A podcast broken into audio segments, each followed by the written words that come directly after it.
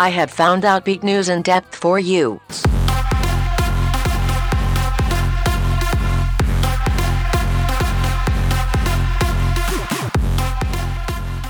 Good evening and welcome to Outbeat News in Depth. I'm Greg Moralia.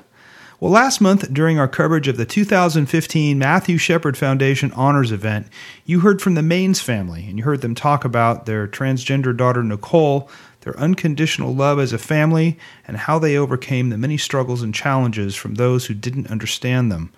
They tell their story in a brand new book just released this month called Becoming Nicole.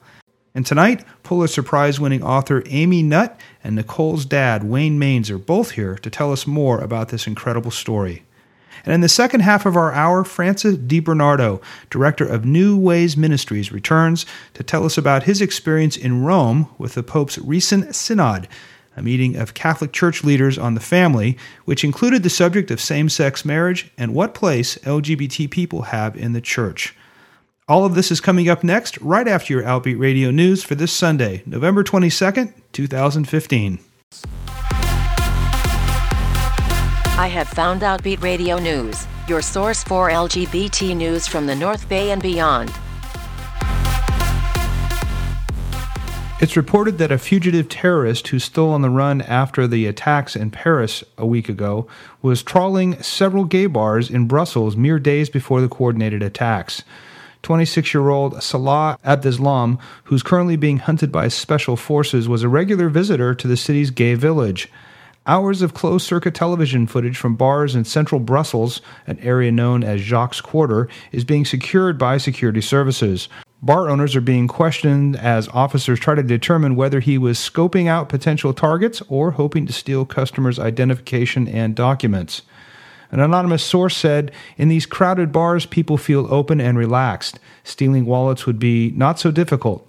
A lot of ID cards and driving licenses were stolen over a period that he was there, but it may not have been because he wanted to launch a terror attack. Salah was a getaway driver for one of the suicide squads during last Friday's attack. He swore he'd never give himself up after being spotted in Brussels. A contact claims he was blindfolded and led to the terrorists at the Bolt Hole on Tuesday evening, which is believed to be somewhere in the Molenbeek district. The source said, I met Salah on Tuesday night. He is here in Brussels, but not for long. He told me that he has gone too far. He's now overwhelmed by what happened and cannot give himself up because there will be consequences for his family. Abdeslam allegedly told the source they had rented both an apartment in Paris and the cars used in Friday's attacks. On Thursday, it was reported that Abdeslam is a gambling addict and visited the main casino in Brussels over 20 times in the month leading up to the attack. While playing the tables, he apparently had a string of one night stands. After being fired from his job as a bus driver, Abdeslam reportedly radicalized in January 2011. Anti terror units continue hunting for the man known as Public Enemy Number One. And here in the U.S., this week the FBI released their annual report on hate crimes reported in 2014. There were 9% fewer of these hate crimes reported overall, but hate crimes motivated by the victim's sexual orientation remain the second most common bias motivation at 1,017 reported crimes. There were 131 crimes committed because of the victim's gender identity, 98 of which involved a transgender or gender nonconforming victim. 63% of the reported hate crimes involved a crime of violence. California recorded a 12% drop in reported hate crimes in 2014. Sexual orientation was also the second most common bias motivation in our state. LGBT civil rights groups believe that hate crimes continue to be dramatically underreported, although California law requires law enforcement to report hate crimes to the Department of Justice. Reporting to the FBI remains voluntary. And Philadelphia Mayor Michael Nutter signed a new law yesterday on the 2015 Transgender Day of Remembrance that requires all single occupancy restrooms in bars and restrooms to be designated as gender neutral. The new law takes effect on January 16th. The religious right has had recent uh, success in overturning or defeating proposed LGBT non discrimination laws by claiming the laws will allow men in women's restrooms. Supporters say that making the restrooms gender neutral is inclusive of transgender people who often face harassment in public restrooms. By removing the gender designation, it removes the impetus for strangers to judge whether the gender nonconforming person is using the correct restroom. And here locally, the 25th annual holiday benefit concert supporting Face to Face and performed by the San Francisco Gay Men's Chorus will happen on Sunday, December 6th at the Wells Fargo Center. This festive and heartwarming, simply not to be missed extravaganza starts at 3 p.m. on Sunday, December 6th. Tickets are 19 to $50 and available now at the Wells Fargo Center for the Arts box office or online at wellsfargocenterarts.org. Now here's your calendar of events for the coming week. On Monday, November 23rd at 5:30 p.m., the Marin AIDS Project will host its monthly Mix It Up at the Four Point Sheraton, 1010 Northgate Drive in San Rafael. And on Tuesday, November 24th, the Santa Rosa Senior Group will meet at the Unitarian Universalist Congregation at the Glaser Center in Santa Rosa. And also on Tuesday, That's Amor, an Italian Give Back Tuesday buffet dinner will take place at the Rainbow Cattle Company in Guerneville, 6 to 8 p.m. The proceeds will benefit the Russian River Sisters Community Holiday Dinner. You can learn more at rrsisters.org. For more information about LGBT events happening here in the North Bay, go to gaysonoma.com. And for all the latest LGBT news headlines, go to our website at outbeatnews.com. Be sure to like us on Facebook and follow us on Twitter for updates from Outbeat Radio News all week long. For Gary Carnabelli, I'm Greg Morelia. Outbeat Radio News, your source for LGBT news from the North Bay and beyond. Imagine adopting twin boys and having one discover and begin to identify as a little girl there aren't a lot of parents out there with this kind of experience, and I guess most wouldn't even know what to do. But Kelly and Wayne Maines figured it out from the very beginning and showed unconditional love for their children, one of whom became their beautiful daughter, Nicole. They share their extraordinary story in a brand new book just released this month called Becoming Nicole, written by Pulitzer Prize winning author Amy Nutt. Amy and Wayne, welcome to the show. Great to glad, be here. Glad to be there. So, Amy, let's start with you. How did you come to meet this amazing family? Well, um, it was uh, really a serendipity. Um, they were being, uh, the family was being represented at the time. There was a, uh, a lawsuit. Uh, this was in 2011, 2012, uh, just after an article had appeared in the Boston Globe about the family. And they were kind of fending off a lot of uh, publicity requests at that point because they just wanted to concentrate on raising their kids, but knew that uh, down the line that perhaps they wanted to tell their story in a bigger format. So um, their lawyer Jennifer Levi was someone uh, that I had known in Boston many years earlier in a former life as an academic, and she contacted me, and uh, the rest is history. Well, that's great. Wayne, how old were your then two boys when you and Kelly adopted them? For for uh, basically uh, at about uh, five months. Okay, so you had them really from the very beginning. That's right. Essentially, the, yes, and uh, it was uh, it was an interesting time. So tell us about Nicole's development. I mean, I understand from what you told us at the Matthew Shepard Foundation dinner that she began to express her gender and the fact that she was a girl very early on. What, what do you remember about that? Well, for me, the earliest memory, and I think Amy really presents it well in the book, is Nicole and her diapers. Um, her mother was would do kickboxing in our farmhouse, and uh, Nicole would be there in her diaper with a Barbie in her hands, shaking the hair back and forth and uh, mimicking Kelly kickboxing. And uh, that couldn't have been more than two. And you didn't really think of it as any big deal then.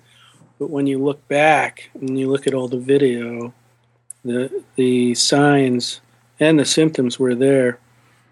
You know, signs are things we see, and symptoms are things that people describe to you.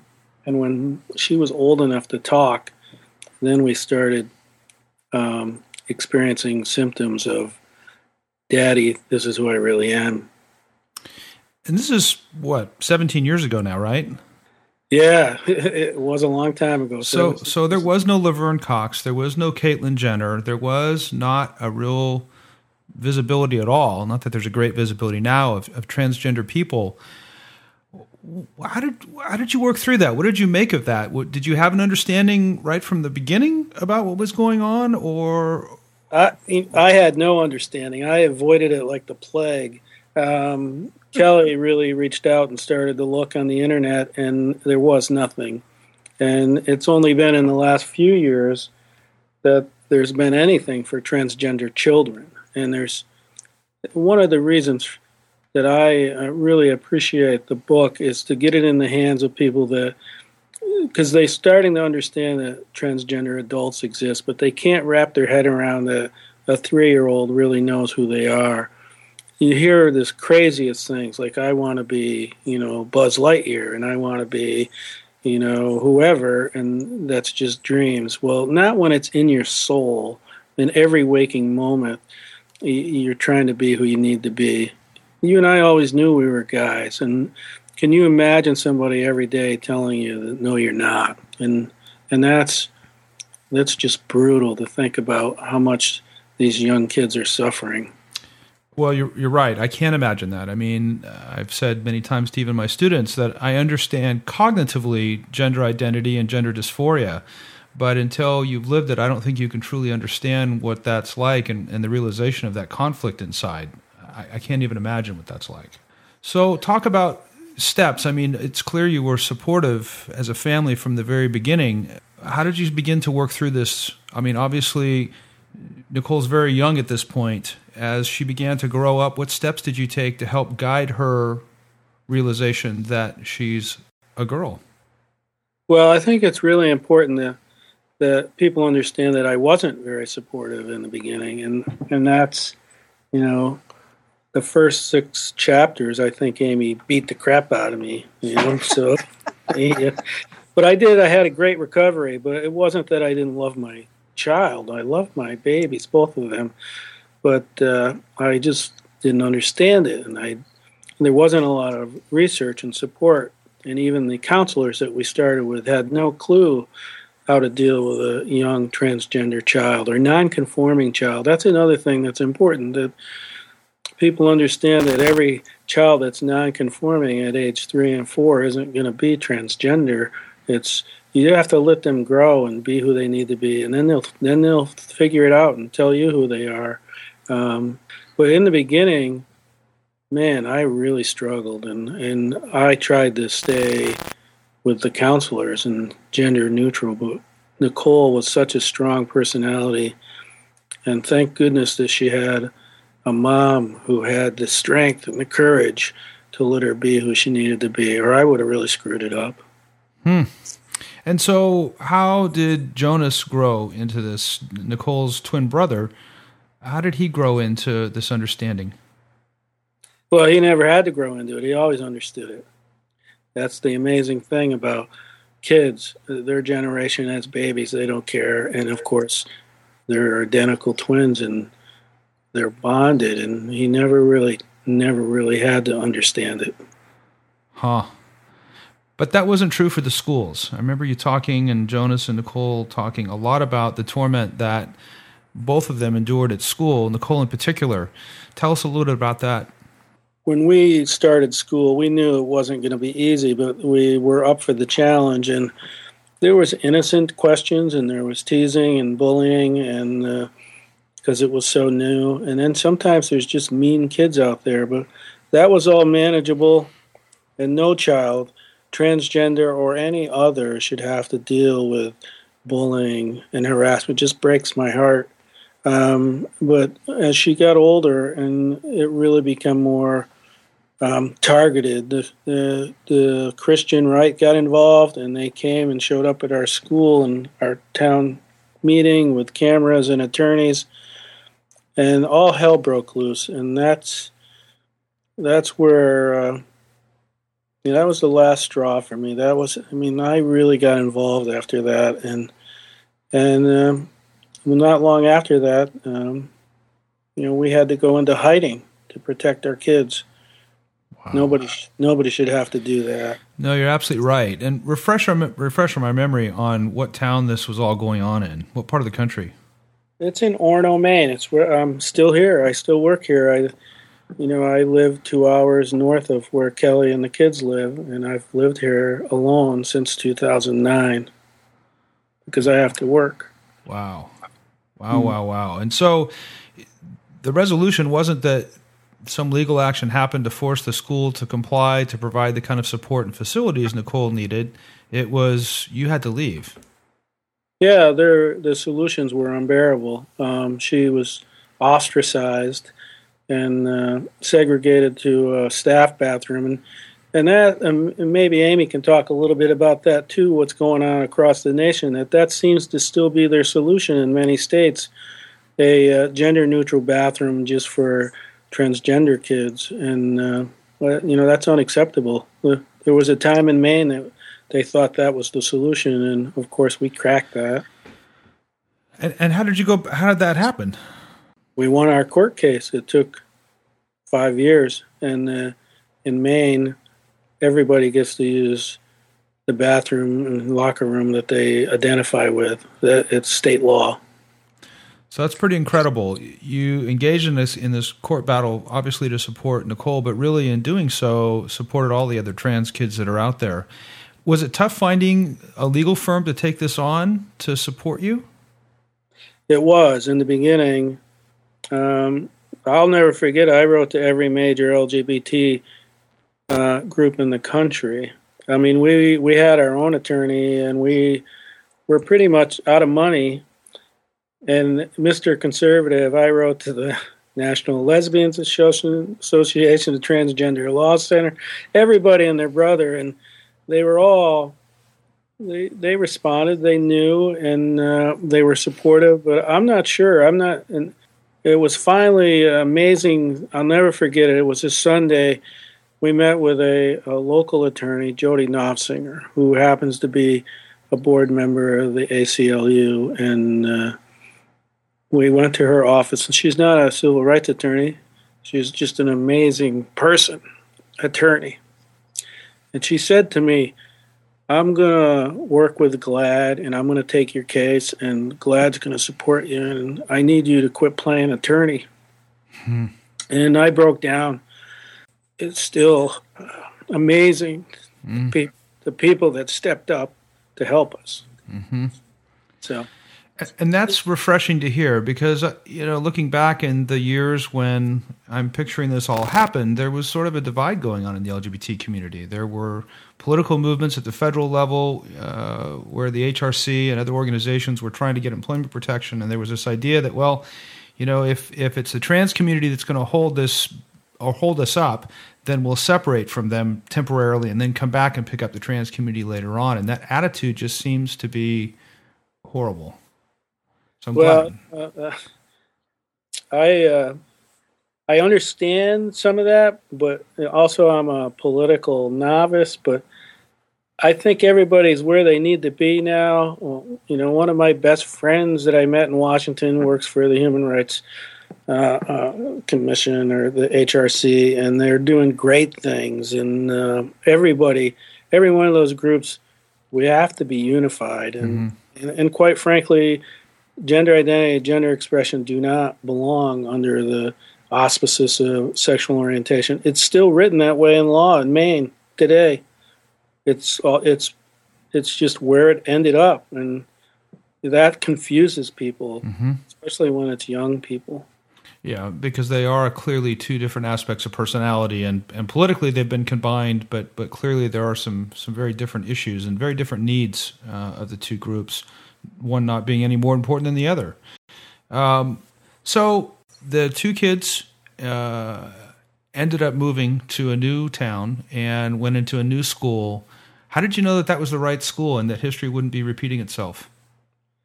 Man, Greg, that's a really powerful question because history is repeating itself all over the nation. We were we had nowhere to go. We every any school in Maine, uh, the profile that we had had to take us, but and they had to say the right things, but we would in, until there was a problem, we wouldn't know whether they would support us, and and there was only uh, so that through the rest of middle school we lived in hiding. The school was supportive, but who knows if they would have been if we had to go public. because hmm. it, it's a huge challenge for any administration and and uh, it wasn't until high school that we we found an amazing high school that had the courage and the and management to do the right thing. So when you say going into hiding, what does that look like? It means sending your kids to school every day and telling them that you can't tell anybody who you are, or if you do, that daddy might have to quit his job and we'll have to move, and not knowing where to move. Wow, that must have been that must have been really challenging for them, and, and challenging. Yeah, challenging is an understatement. Yeah, they uh, they were living a lie. It was really hard. It was. Mm. So you found a new high school, and you said that it was an amazing school. Uh, and so, what what changed? What made the difference? How did you know that they could be out and who they are? Well, we didn't start that way uh, the first few weeks, but it was the kid's choice at that point. And uh, the school uh, sent a letter to all the parents in the school community and said that we have a transgender child in our community. And uh, didn't name any names, but uh, they said we're here to support everybody, and everybody gets to use the bathroom that they, in the locker room that they want to.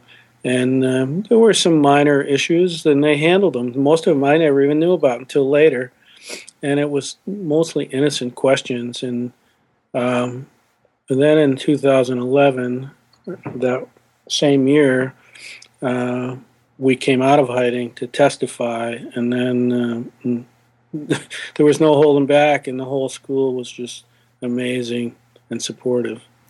Amy, what's your sense about how common that is now around the country with other high schools? It sounds to me like this high school is pretty unique still today.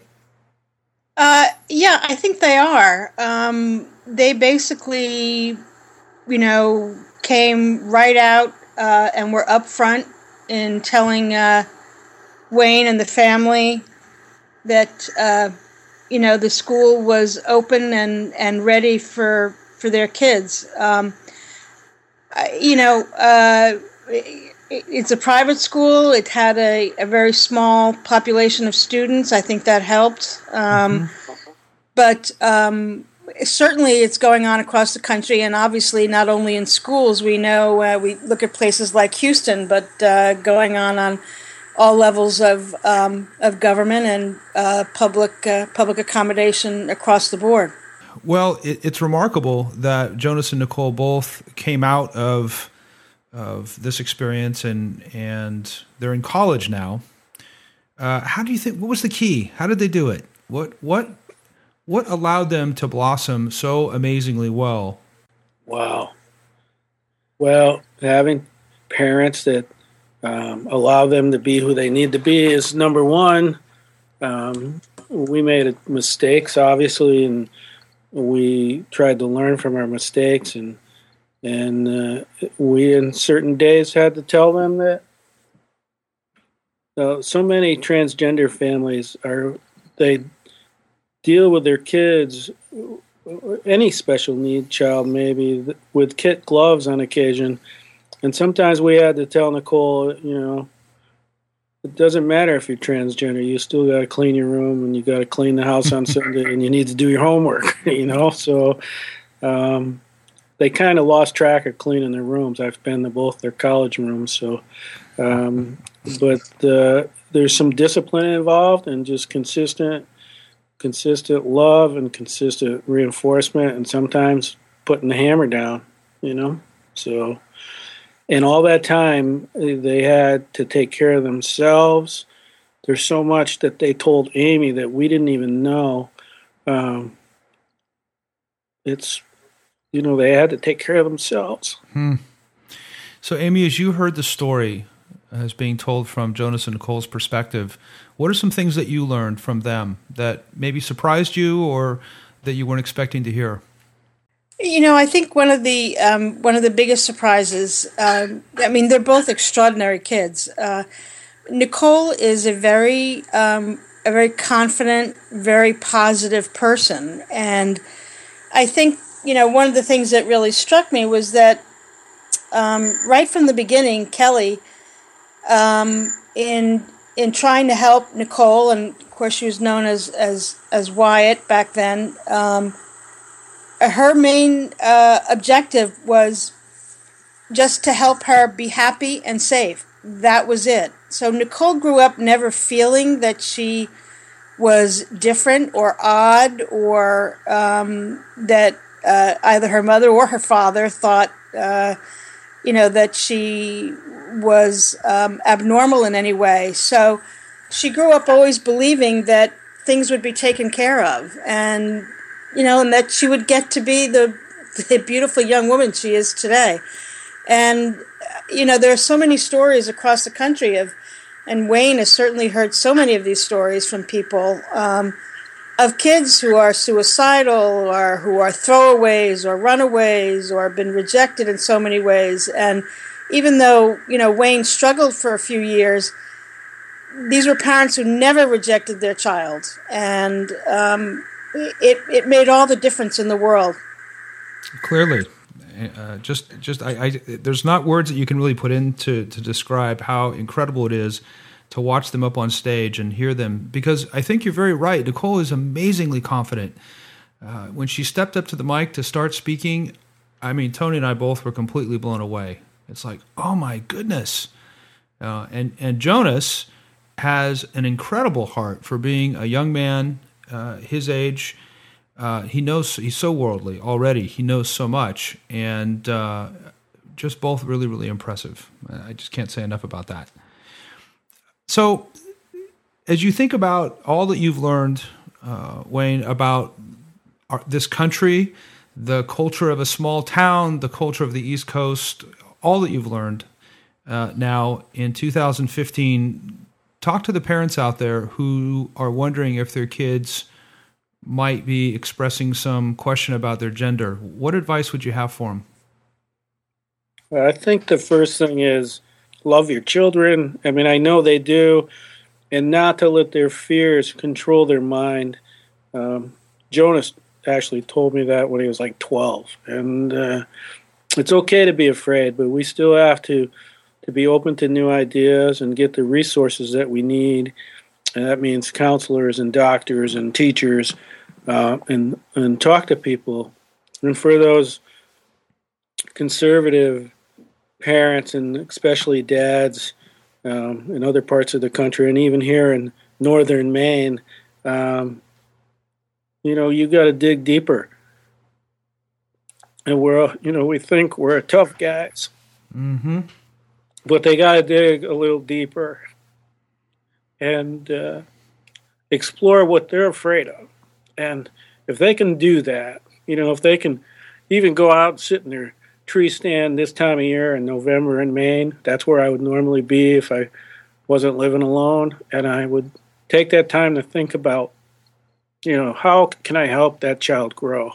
How can I reach outside my own comfort zone and uh, support my family in ways that I might not think possible? And that means giving up a couple things, giving up some some values that we thought were important that really aren't. Because mm-hmm. at the end of the day, like you said, seeing my two kids up on that stage doesn't get any better than that. Mm. And every kid should have that stage yeah. in some way in their lifetime. So mm-hmm.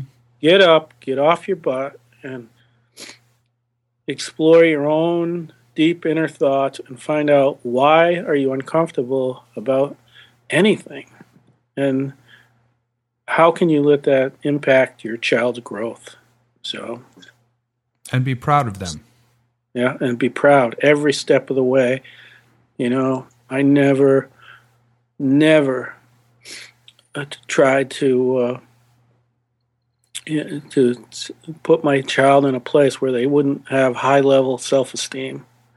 And I think that's probably the most important thing we can do. If we can, if they feel good about themselves, they're going to be okay. Mm.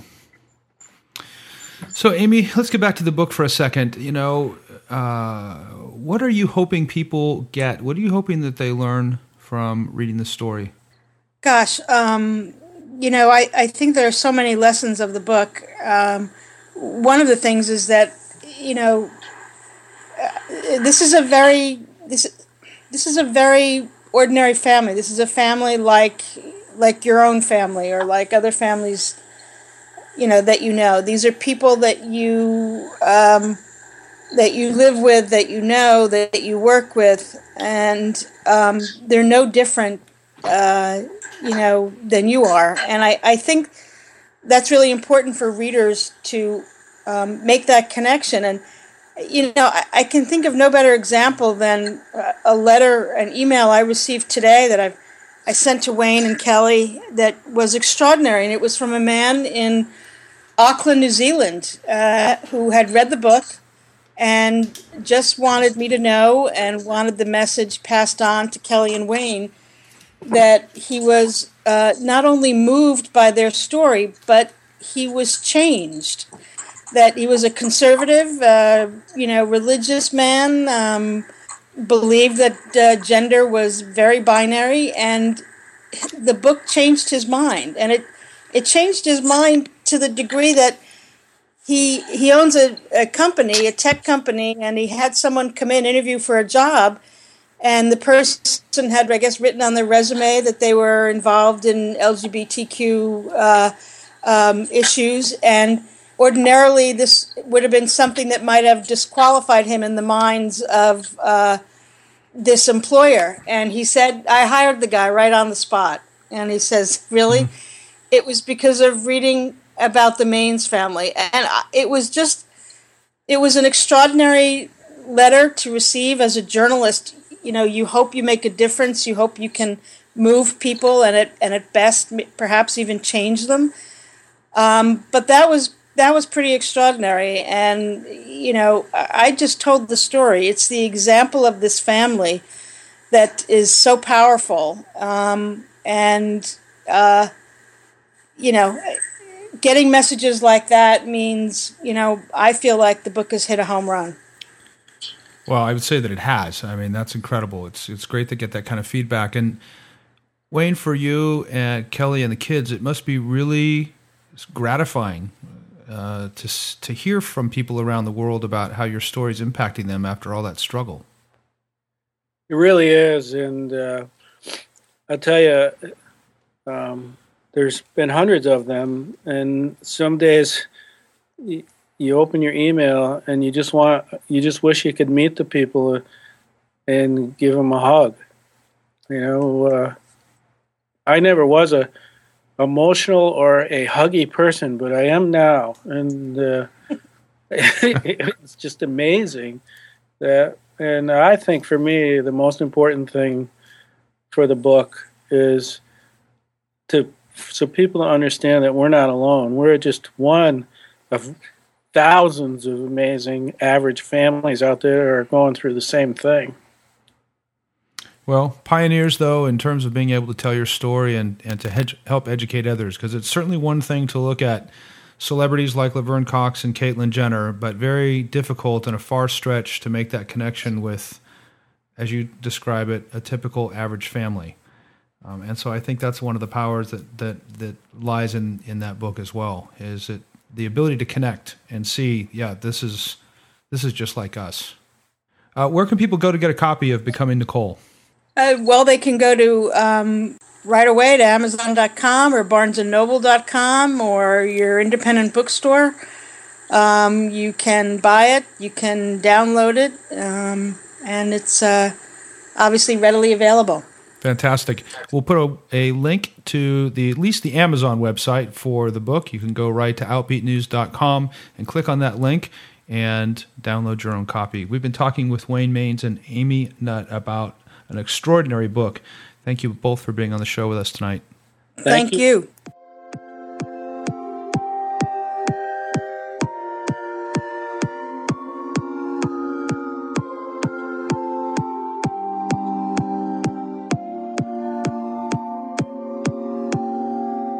And if you're just joining us, you're listening to Outbeat News in Depth on KRCB Radio 91. I'm Greg Moralia.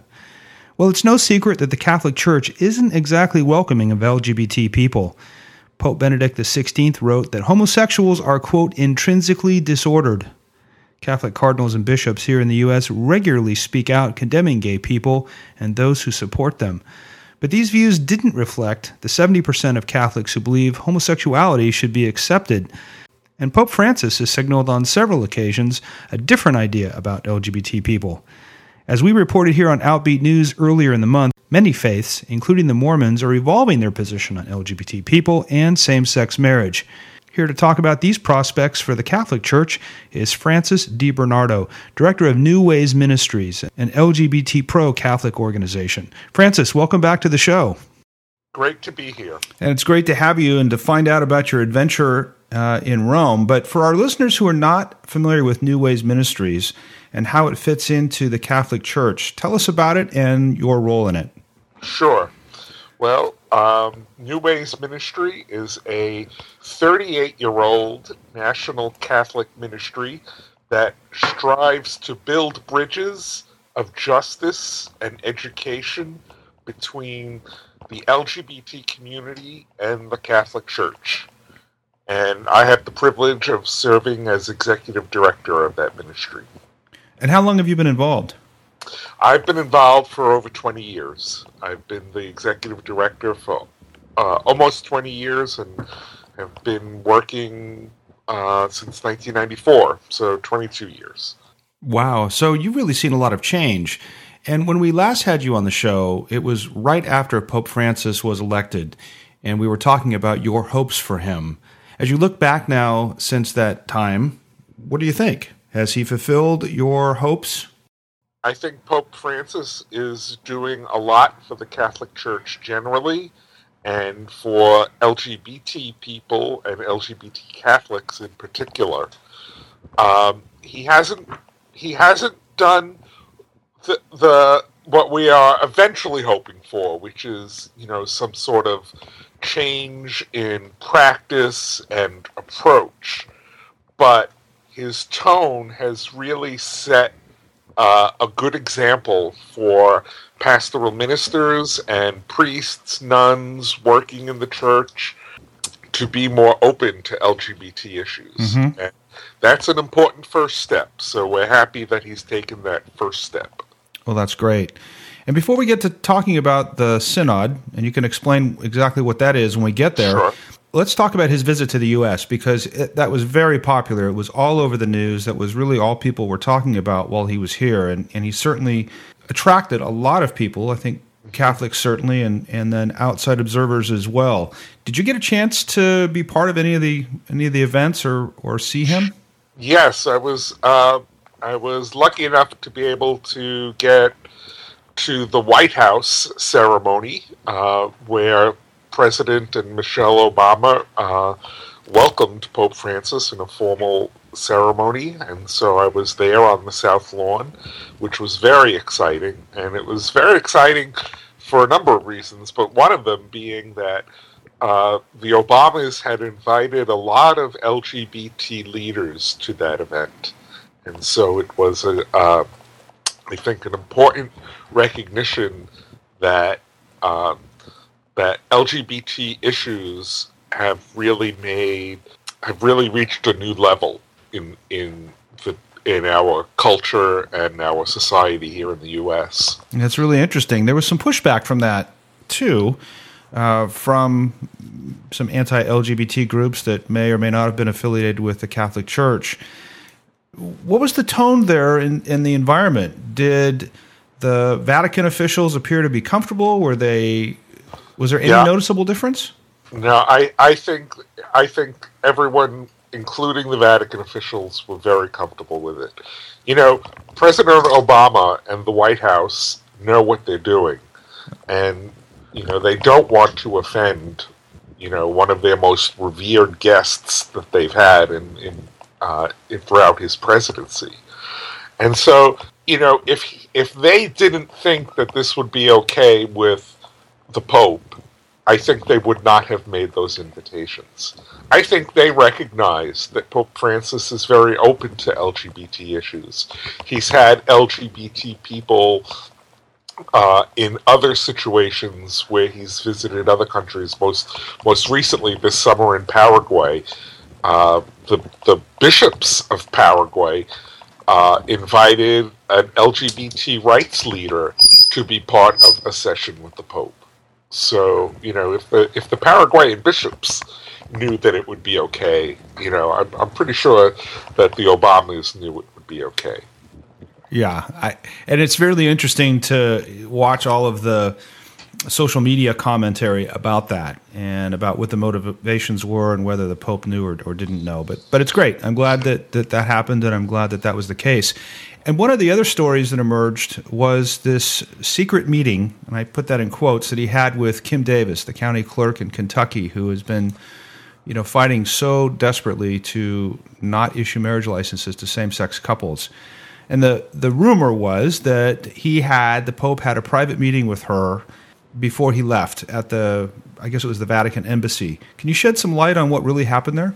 Sure. I think I think uh, the Vatican, uh, the U.S. media, and and the, the, you know the international audience in general were really uh, all blindsided by Miss Davis's lawyers, who blew up a a very minor, minor encounter with the Pope into making it sound as if it was a formal meeting, which it was not, which we learned it was not.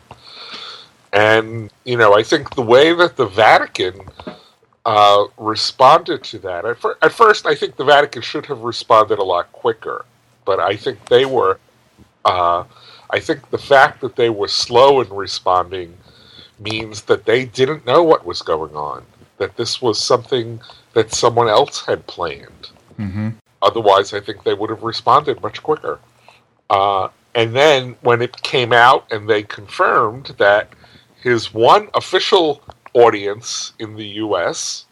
with an individual was uh, with a former student of his who is gay, who came with his partner and and his family to visit the Pope, and the, the Pope hugged them both. So you know, I think it's a, I think the Kim Davis uh, incident was really a case where lawyers blew something up uh, to try to make uh, their client look more favorably in the Catholic Church's eyes than than she might be. Yeah, that sounds that way, and, and of course the situation was probably exaggerated more by a comment that maybe was taken out of context. Supposedly, the Pope made a comment about, uh, responded to a question as he was getting on the plane to leave about a person's right as a public official based on religious grounds to not do their job. I mean, that was in, es- in, in essence. And, and he suggested that civil disobedience uh, or refusing to do your job as a public official based on religious grounds was okay, almost validating Kim's position. Mm-hmm. Yeah, and I, I think the the the problem with that answer is that uh, you know I'm not sure that the Pope knew what what example or context the the person was asking the question right in. So you know I think it was probably in the the questioner's mind, you know, to think about Kim Davis and, and situations concerning same sex marriage, where I think the Pope was answering very generally you know, where you know where Catholic teaching would um, would support people's conscience. But uh, you know, if if it is something that is very egregious, such as killing someone, um, so I, I again I think I think the Pope's comments were taken out of context, and you know he he admitted during that time that he he was not talking about anything in particular. Right. So, well, that's you know that happens all the time with folks, right? And, right. and then people will use those statements out of context to their own advantage, and it just the timing of it just didn't play out well, and I think it created a lot of confusion for folks. Yes, yes, it was really uh, you know the Pope was very sophisticated in his in his speeches while he was here in the U.S. and he really you know navigated the minefield of American politics very very carefully and um, and you know really made it a pastoral visit. rather than um, rather than a political visit. I agree with you. I listened to his address to Congress, uh, and I thought it was brilliant. It was just brilliant. It was eloquent. Uh, it was well researched, and you're right. It walked a very careful, fine line that really was able to touch both sides of the aisle there, mm-hmm. uh, and gave them some some strong advice about their role and, and how they should move forward. I thought it was great. Right. And you know, Pope Francis, in, in all of his visits, and it was true on the American visit too, he, the only time he ever uses very harsh words uh, are, are when he's addressing bishops. And, and that was true in the U.S. He really, he he really sent a strong message to bishops not to be so politically minded and not to be so rigid. I think that that was a very a very telling part of his of his agenda that he's welcoming of all people but he really wants the church's leaders to to get away from their narrow-minded political points of view. Right. Well, he's got his hands full there because there yeah. are a lot of very outspoken cardinals and bishops who, you know, even recently are speaking out in ways that seem to be very opposite of what the Pope is saying should be happening. Uh, yeah. So, you know, so so let's let's shift to the synod. Uh, first of all, what is it? Okay. Well, the the synod is a uh, a meeting of bishops, not all bishops, but bishop representatives who've been elected by the bishops in their countries uh, to come together at the Vatican uh, to discuss a topic. In this case, it was marriage and the family, um, and to develop a, a set of recommendations. Uh, and and that's important. It was they they make recommendations, not decisions.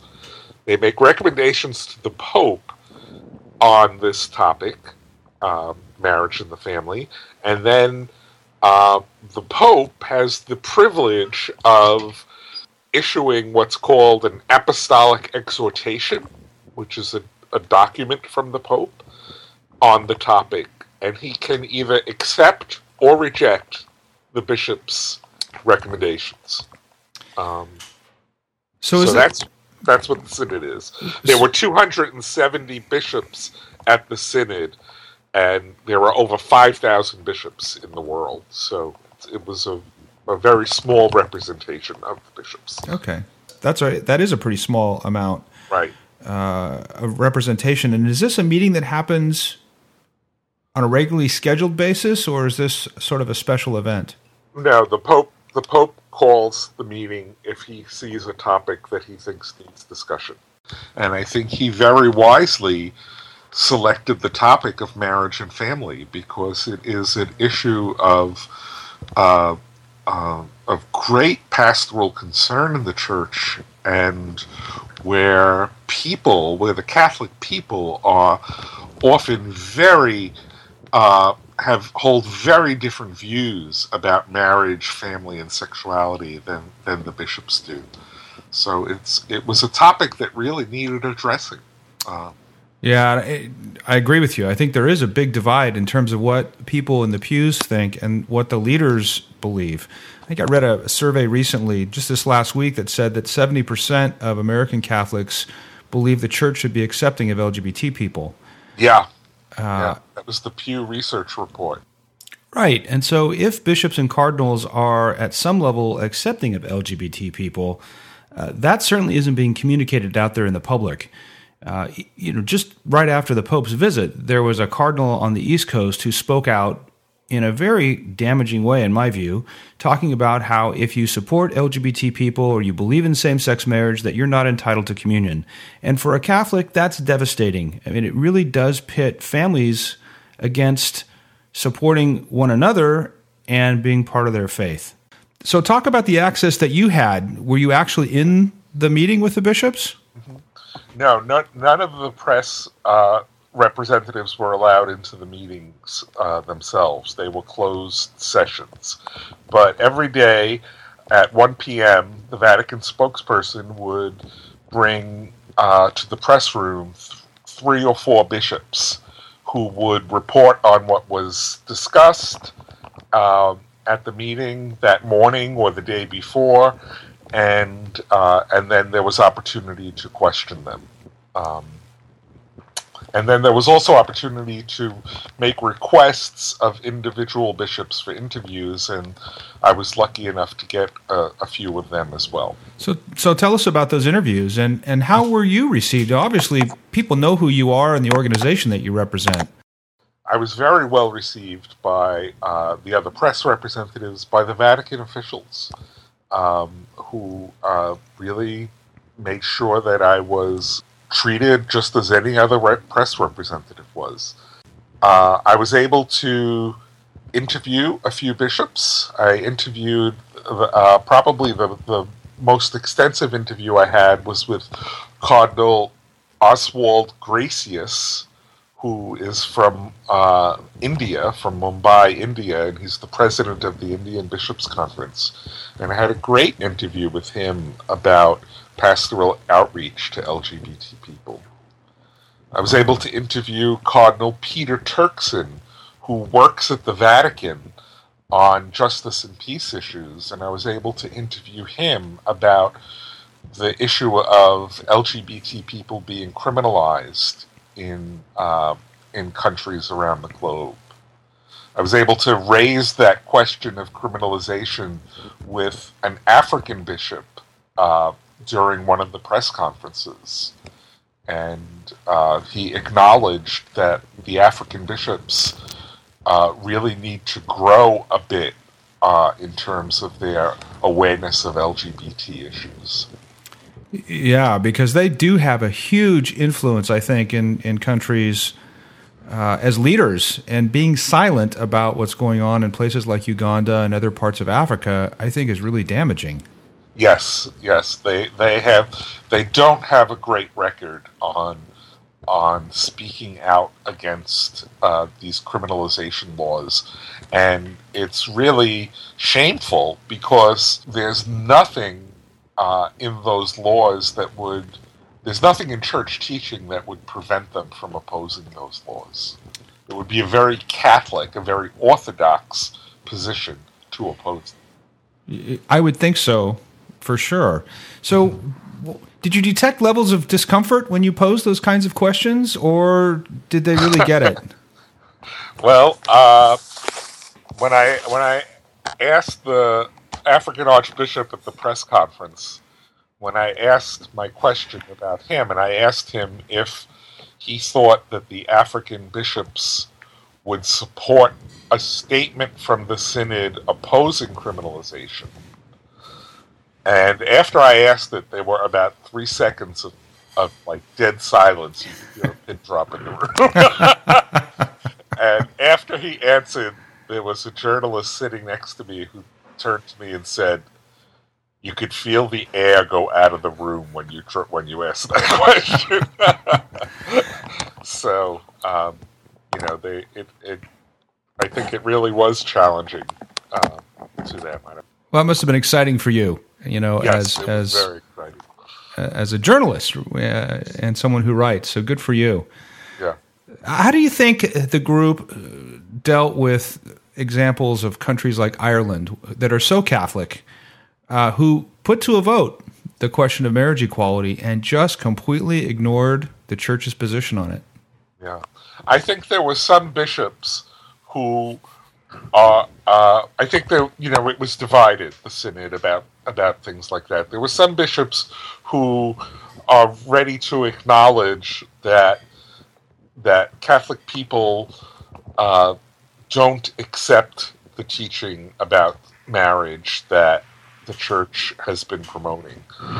Um, but then there were some who, who feel, well, we didn't, we weren't strong enough in our opposition to same-sex marriage, and if we were stronger, it you know it would have been different. So it was divided. It was hmm.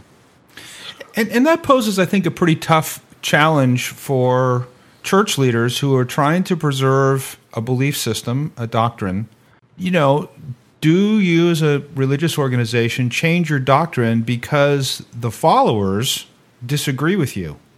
You know, is that a reason to change the belief system and, and the doctrines of faith? Right. You know, that's a very good question. And, uh, you know, it, it's something that, that came up time and again at the Synod. And I think that one thing that, that I noticed even the progressive bishops don't realize is that the reason they need to change the doctrine is not because is not because people oppose it, but why people oppose it. Mm-hmm. Okay, and I think that's an important distinction. And the problem is is that many bishops see uh, don't want to change the doctrine due to public pressure, but they don't recognize that they they might need to change the doctrine because of Catholic pressure. Catholic people are supporting marriage equality because they are Catholic, not in spite of being Catholic. They are looking at other Catholic values other than other than procreation uh, to support their view of marriage equality for lesbian and gay couples. Mm-hmm. And so, so it's a very so they're using very Catholic arguments they're not using the political and legal arguments that the secular gay activists have been using. They're using Catholic arguments to support the idea that marriage should be open to lesbian gay couples. So it's really about, it all boils back, as it typically does, to interpretation of Scripture, you know, and contextual interpretation, uh-huh. moving away from a literalist interpretation and looking at it how it applies in today's world. Is that fair?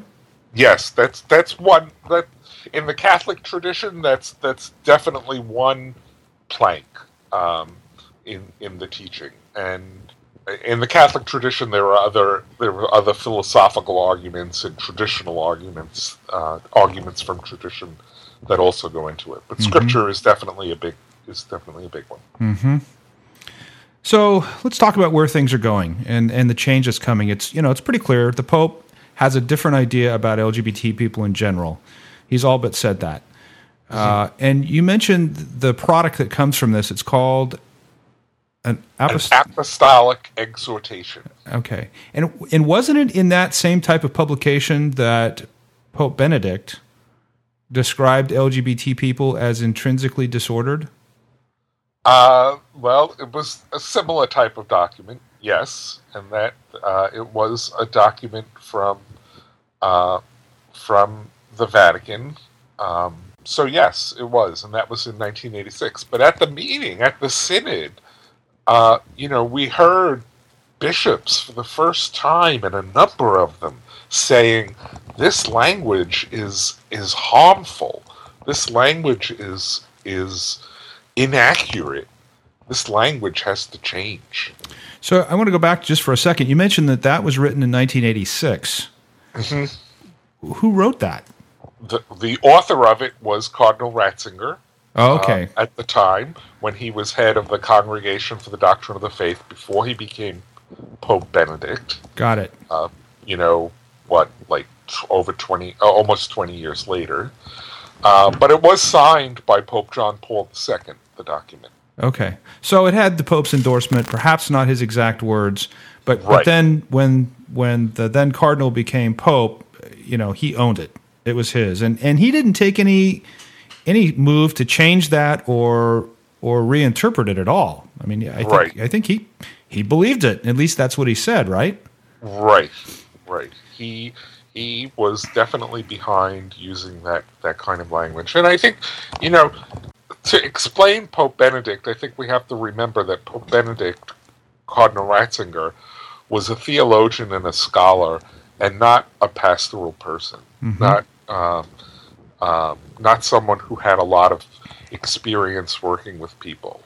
So I think that his use of terms and terminology, you know, came from a very academic point of view, and so I don't think he was aware of how the of how people how people's lives are affected by uh, certain terms and certain la- use of language. almost the polar opposite of a Jesuit. Exactly. Yeah. Exactly. And and this Jesuit, who's Pope in particular, who really is, you know, a man of the people, and you know, he he would take public transportation to work when he was Archbishop of of of uh, Santiago in uh, not Santiago. I'm sorry, Buenos Aires in um, in Argentina. And and certainly continuing that same tradition. You know, he lives He lives simply now. simply now and and meets ordinary people. yeah. Um, you know, he um, his his famous line, one of his first ad- addresses to bishops, uh, was that he wanted he uh, wanted bishops to smell like the sheep. He said, you know, sometimes they use the term that the bishop is a shepherd, hmm and, and he says he didn't want bishops who have a princely attitude. He wanted bishops that smelled like the sheep that were that were living the life of the people. Well, let's hope that they start paying attention to that and Yes. and and move toward that. You know, what what's your speculation as you look out in the future? Going back to that language, intrinsic, intrinsically disordered, it, it's very, very damaging. Do you think that the Pope is going to remove that language in his tenure? I th- I'm not sure the Pope has the power to do it, but it's interesting that the Pope has never used that language. You know, in his um, almost three years as in, into his papacy now, and I I think honestly I think it's going to be a, a case where we're going to start to see new language being used, and that language is just going to die away. You know, from disuse. Good. Well, I think one of his greatest challenges is going to be getting his um, cardinals and bishops in line with his thinking. Uh, and I, you know, it's like moving. It's greater than moving the Titanic. It's not going to happen overnight, but Right. there. Every time a cardinal in this country, for example, speaks out and makes a statement like "You're not entitled to communion because this is what you believe," uh, it just reinforces the inequality there, the lack of acceptance, the lack of inclusivity, and pushes people away. And, so I hope that he's able to do that. I hope he's able to grab those guys and say, listen, you work for me, and this is the way we should be talking.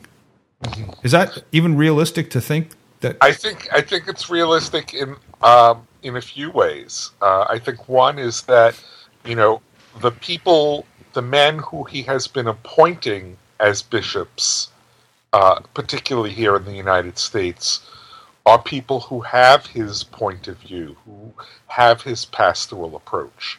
You know, one of the one of the bishops at the synod is the new Archbishop of Chicago, uh, Blase Cupich at a press conference, I was able to ask him. Uh, I said, "Do you think?" Uh, well, let, let me back up and say that at the synod, they had married couples speaking to the bishops, making presentations about marriage and family life. So I was able to ask Archbishop Cupich at a press conference if uh, if he felt the bishops would have benefited from hearing testimonies from lesbian and gay people and lesbian and gay couples. And he said, yes, they would have. You know, he acknowledged that that would have been a better idea to let lesbian and gay people speak to the bishops. So, uh, you know, I think we're going to see more and more bishops like Archbishop Cupich being appointed. Good for you. That's great that you're able to pose those questions out there, and perhaps you're going to cause them to think differently just by having been there. That's terrific. Uh-huh. Terrific. Yeah. So another story that's that's come out uh, after this big meeting now, and, and it actually happened, I think, during the, the meeting of the bishops, is a senior priest, a Monsignor at the Vatican, came out as being a gay man and introduced the world to his boyfriend, or at least said he had a partner, and then he was a, he was he was terminated. He was defrocked. Um, and and he's had some very very strong criticism of the homophobia and the hypocrisy that exists in the Vatican. Can you speak to that a little bit? What's what's going on with this guy? Yeah. Well, I think it was a moment of truth for him that he uh, felt he could no longer live a, a double life uh, and and wanted to live a more authentic life, and so he he felt that it was important to to acknowledge his orientation and then even acknowledge a relationship. And I think he did it as as he said it. I think you know it was true that he did it right before the synod started, so that it would be on the synod uh, participants' minds that that there are gay men in the priesthood, that there are gay and lesbian people serving the church, and um, you know to to make it to make that reality uh, more present to uh, to the bishops as they were having discussions about this.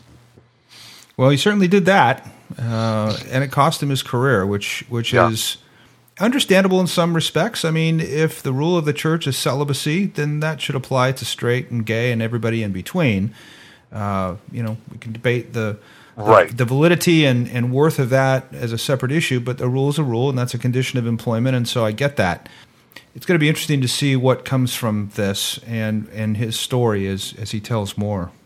Um, yes. Again, hopefully it'll get people to talk. I mean, that that's how change happens. Right. There's a lot of folks, and we've talked about this before, I believe, who really struggle with trying to reconcile who they are with their faith and make both of those things work. And the, and the tragedy, I think, is not just with Catholics, but in, but Mormons too. People are making choices in order to live with myself and accept myself, I'm going to step away from my faith or step away from the church, which I always think is tragic uh, because faith can be a really good thing in people's lives. What's your advice for LGBT Catholics who are having a hard time reconciling what they're being told to believe and the rules and accepting themselves? Right. Well, my advice for anyone who's having a debate about that is that they seek out a supportive spiritual counselor, someone who's going to accept them for their uh, accept their sexual orientation as a given and as something that is positive in their lives.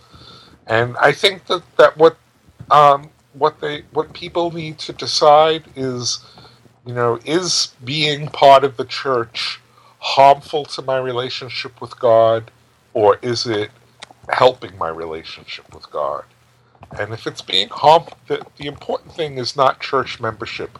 The important thing is relationship with God. And if after discerning with a spiritual counselor that it's harmful and they feel they have to leave, maybe for a while, maybe forever, uh, leave the church, um, I, I think that that's what they have to do. They have to follow their conscience.